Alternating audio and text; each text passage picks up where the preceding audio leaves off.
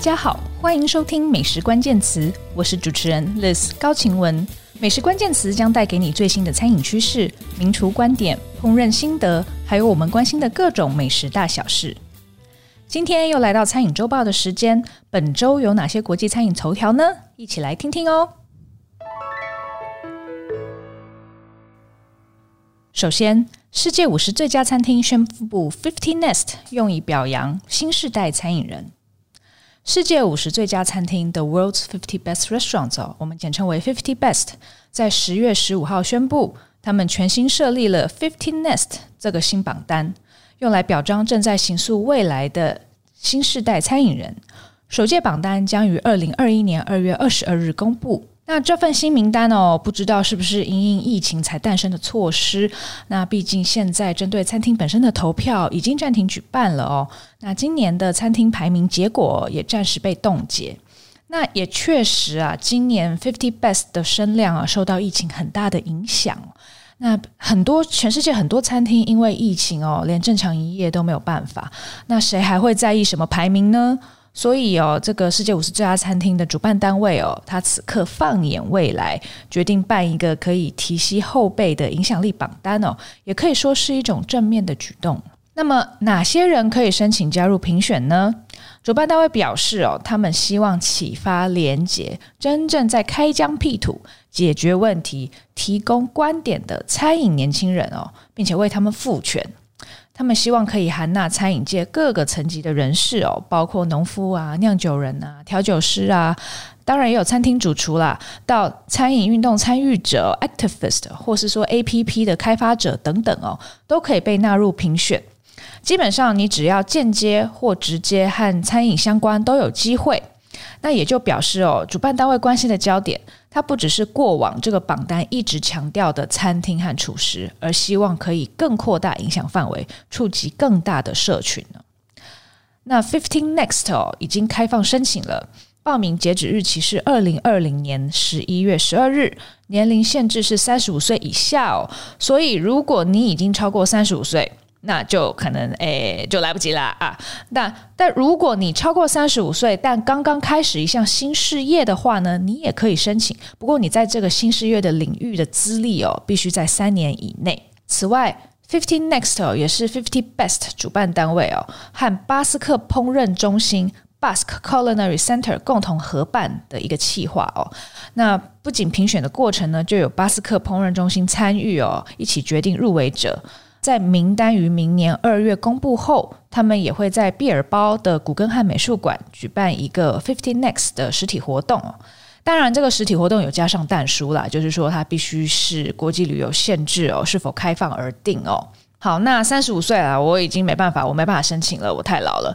那如果有人有兴趣申请哦，不妨偷偷看哦，毕竟这个征件是开放给全世界的人哦。至于名单最后会长什么样子呢？我自己也非常的好奇呢。第二则新闻也跟世界五十最佳餐厅有关哦。世界五十最佳餐厅，它计划于二零二零一年六月八日在比利时的安特卫普举办颁奖典礼。那世界五十最佳餐厅的颁奖典礼哦，本来今年六月就要在比利时安特卫普举办哦，但因为疫情的关系哦，所以就宣布取消了，而且暂时不发表二零二零年的排名结果。那本来说是要延到明年才发表哦。不过，根据十月十五号的新闻稿，主办单位决定明年的奖项跟形式哦，还有活动的安排哦，将会重新设计，用以反映疫情后的世界局势哦。那新闻稿里面还有一句话是说，有关榜单如何做成以及活动会如何呈现的更多细节，明年才会发表。那这个意思是不是说，二零二零年的投票结果就直接废弃不用了呢？明年还会再办一次投票吗？这个倒是蛮耐人寻味的哦。不过可想而知，世界五十最佳餐厅感受到强大的危机感哦。那毕竟它是一个强调国际交流的组织哦。你把全世界的餐厅啊、哦、做成一个五十家的排名，那在这个过程中呢，也诞生了很多的活动哦，很多实体的活动、线上的交流，都是要国际的餐饮社群一起参与哦。那五十间餐厅的排名呢，它是评审投票来做成的。这个投票的基本设定就是说，评审会全世界飞来飞去，到处吃饭哦。那现在这个基本设定就已经被疫情推翻了啊，现在谁还可以自由来去坐着飞机去吃饭呢？那这个投票基础不存在之后，Fifty Best 本身该怎么继续存在呢？那另外每年的重头戏哦，就是颁奖典礼。那颁奖典礼本身还有一系列一连串的活动哦，全世界很多餐饮相关人士都会专程飞到举办的地点去参加活动。那这件事情现在当然很难做到啦哦。那原本 Fifty Best 可以用用来向这个当地举办地的当地政府申请赞助哦，帮助推广当地美食旅游的目的哦，也变薄弱了。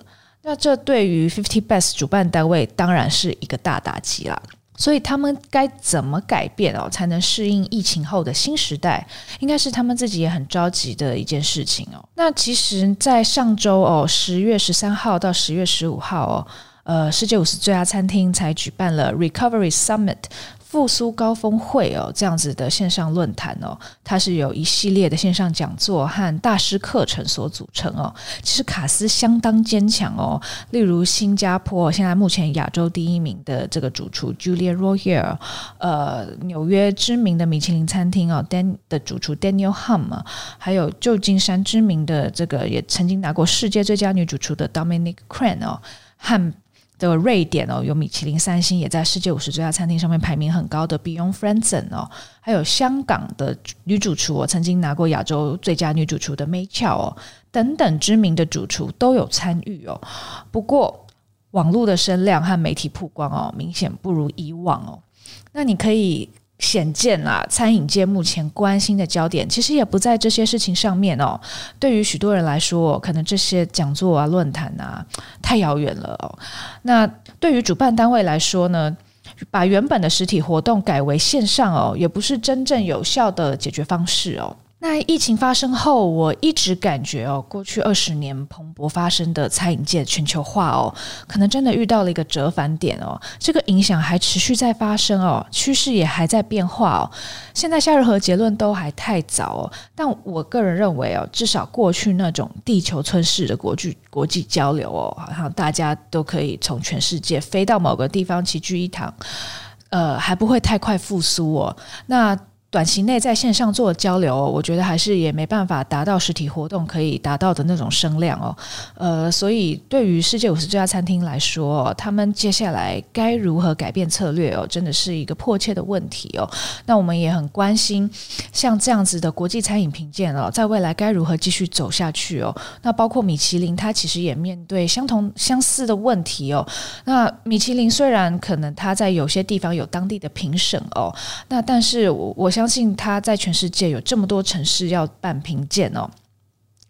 他他要这个汇集的这个跨国的人力哦，也是非常的巨大哦。那尤其是现在也很多地方，它的呃疫情哦还是呃比较严峻哦。那不时就可能会有一些部分封城，或者是说呃餐厅必须关闭的这样子的政府措施被颁布下来哦。那严重的打击餐厅营运哦。那还要继续办评鉴吗？这个真的是一直很多人在关心的问题哈、哦。那我们刚刚才提到疫情影响餐厅营运哦，影响到这个餐饮评鉴的运作。那我们接下来就要关心一则新闻，是在法国，法国宣布部分区域宵禁，再度打击餐饮业哦。那法国最近疫情升温哦，并且屡创新高啊，比夏天之前还要严重很多。那看数据，十月十七日的单日确诊人数已经来到三万两千四百二十七人哦，达到了新高峰。那法国总统马克宏哦，他就在上周十四号宣布，从十七号就是上周六开始哦，巴黎大区跟其他八个城市哦，包括里昂啊，包括图鲁斯啊等等地方哦，实施晚间九点到隔天早上六点的宵禁哦，为期四周，也有可能延长到六周哦。那这代表好不容易恢复营业的餐厅啊、酒吧啊，又要采取非常态的营业措施哦。法国人八点才吃晚餐耶。九点就要把他们赶回家，那这是什么意思？就是叫你不要在外面享受美食美酒的意思嘛。所以餐厅就很难在晚间营业啦。那他们也有可能就是只能只能供应午餐，或者是说再继续供应餐盒，或者是说，呃，可能他真的晚餐就不能营业哦。那这对于餐厅当然收入是一大打击哦。然后这样的情况反反复复哦，不知道什么时候才能真的一直维持稳定的状态哦。对于餐饮业者真的很辛苦哦，就像我们前阵子哦，也也看到，因为香港有疫情升温，那也导致政府宣布类似的这样的宵禁，然后并且禁止内用的餐厅堂食禁令哦。那疫情就让我们看见哦，台湾跟欧美哦民情真的不同哦。呃，我觉得也许他们也很很很认命啦，就也也觉得没什么，就是跟病毒共处哦。可能欧洲人他真的不怕哦，去度假的就去度假，去喝酒的就去喝酒，饭照吃，舞照跳。他们真的不想因为小小的病毒就被限制原本的自由哦。那等到医院又快崩溃了，政府就会再跳出来说：“给我都待在家里。”那这样子的循环哦，也许就是他们的生活方式啦。他们就可以这样一直跟病毒耗着哦，就这样拖过去哦。那直到救世主发明疫疫苗拯救人类哦。那但是有的时候也真的很想跟他们说啊，你们就先忍一忍吧，好不好？先付出才有收获，先忍受不自由，才能得到真正的自由啊！不过那个时间点已经过去了哦。那我想他们接下来的防疫新生活，应该就是与病毒共存了。提到疫情哦，呃，再来的新闻，我们要来关心纽约米其林三星餐厅 Le Bernardin 如何在疫情中继续营业哦。那美国纽约呢？它在九月三十号的时候恢复了餐厅内用哦。那 The Bernardin 它是自从三月十三号就开始暂停营业的纽约米其林餐厅哦，它也决定就在这天恢复营业哦。那 Le Bernardin 不像其他的美国高级餐厅哦，他们在疫情中有想方设法哦，提供不同的餐饮服务哦，有的提供外送啦，或是户外用餐啦，或是另外找地点来供应特殊的菜单哦。像那个芝加哥的米其林餐三星餐厅 Alinea 就做了很多这样类似的尝试。Le Bernardin 从这个纽约疫情紧张哦，三月开始就决定关门歇业哦，直到最近哦，纽约重新开放餐厅内用，他们才重启大门。那目前纽约州政府规定哦，内用只能恢复到百分之二十五的来客数哦，就是说原本如果你可以容纳一百个人，现在你只能招待二十个、二十五个人。是这样子的规定。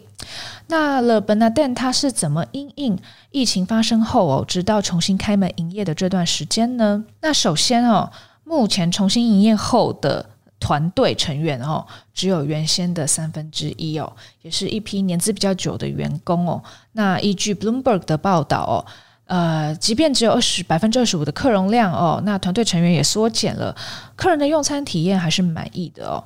那有几位受访者表示，他就觉得好像回到疫情前一样哦，在那边吃饭哦，享受美食美酒，非常的愉悦。那再根据 Rob Report 的报道哦，呃，主厨 Eric Repair 也认为说，呃，重新营业是顺畅的啊。他觉得餐厅的气氛哦，其实很像当年九一一的时候哦。纽约人虽然在情感上哦、经济上都受到创伤，但他们来餐厅吃饭哦，其实也不是为了庆祝什么。他们只是想来表达对这间餐厅的支持哦。他觉得现在也有点像当年那样哦，感受到大家的团结一心哦。那他非常感谢老客人们对他的支持与鼓励哦。那 Le Bernardin 他是怎么撑过封锁期，并且重新营业的呢？哦，呃，虽然它是一间世界知名的米其林餐厅哦，但它也仍然是一间独立餐厅，并不如连锁集团有那么多的资源哦。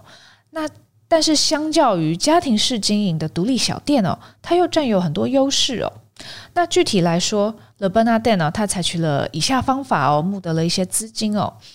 第一个发呃呃，Le Bernardin 它进行了线上募款哦，它总共募得了美金二十三万七千两百六十二元哦，相相当不错哦。那在募款结束之后呢，又有一位坚持匿名的客人哦，捐了美金二十五万。给给餐厅哦，请老板分分配给员工哦。那也就是说，Le Bernardin 有向他们的顶级客人募得款项哦。那再来，餐厅它有持续雇佣一部分员工哦。那后来就与美国名厨 Jose Andres 旗下的 NGO 组织 World Central Kitchen 哦，世界中央厨房合作，为纽约市有需要的人烹煮餐点。那 World Central Kitchen 呢，它是这个 Jose Andres 的一个慈善事业哦，他们。到世界各地有很多发生灾难的地方哦，为当地有需要的人烹煮餐点哦。那 Le Bernardin 与主厨 Eric Ripert 哦，就与这个 World Central Kitchen 合作，把当时因为餐厅关闭没有办法呃呃营运的这个员工哦，投入 World Central Kitchen 的营运。那我认为这也是一项很很好的合作啦，然后让大家都有事情做，而且呃可以提供帮助给需要的人。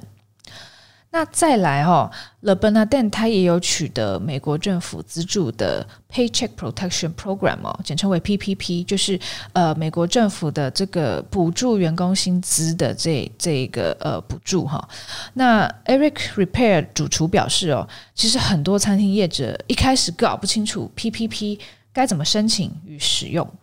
那后来，他还有与其他美国的重量级主厨啊，譬如 Thomas Keller 啊、Daniel Boulud 啊、John George 啊，特别去研究 PPP 的方案哦。那其实我们刚刚讲到 Thomas Keller、Daniel Boulud、John George，他们三位是有被川普政府找去当这个拯救餐饮业的顾问啦。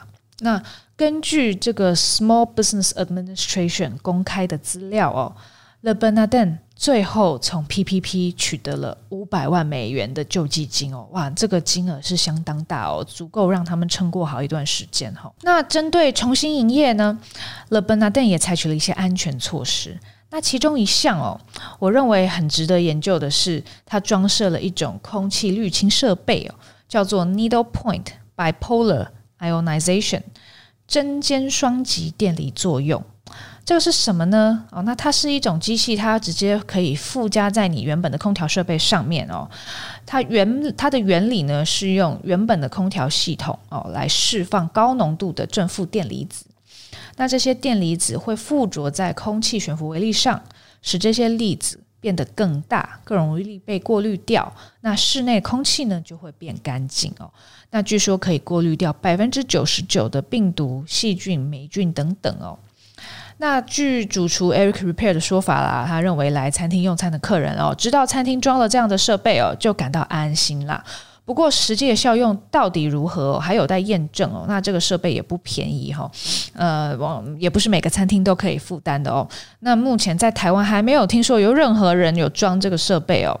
那目前在台湾的状况，其实呃，疫情是有被控制住哦，病毒基本上是有被挡在境外哦，所以岛内的人生活如常哈，我们还可以照常去餐厅吃饭，所以好像还感觉不到需要有。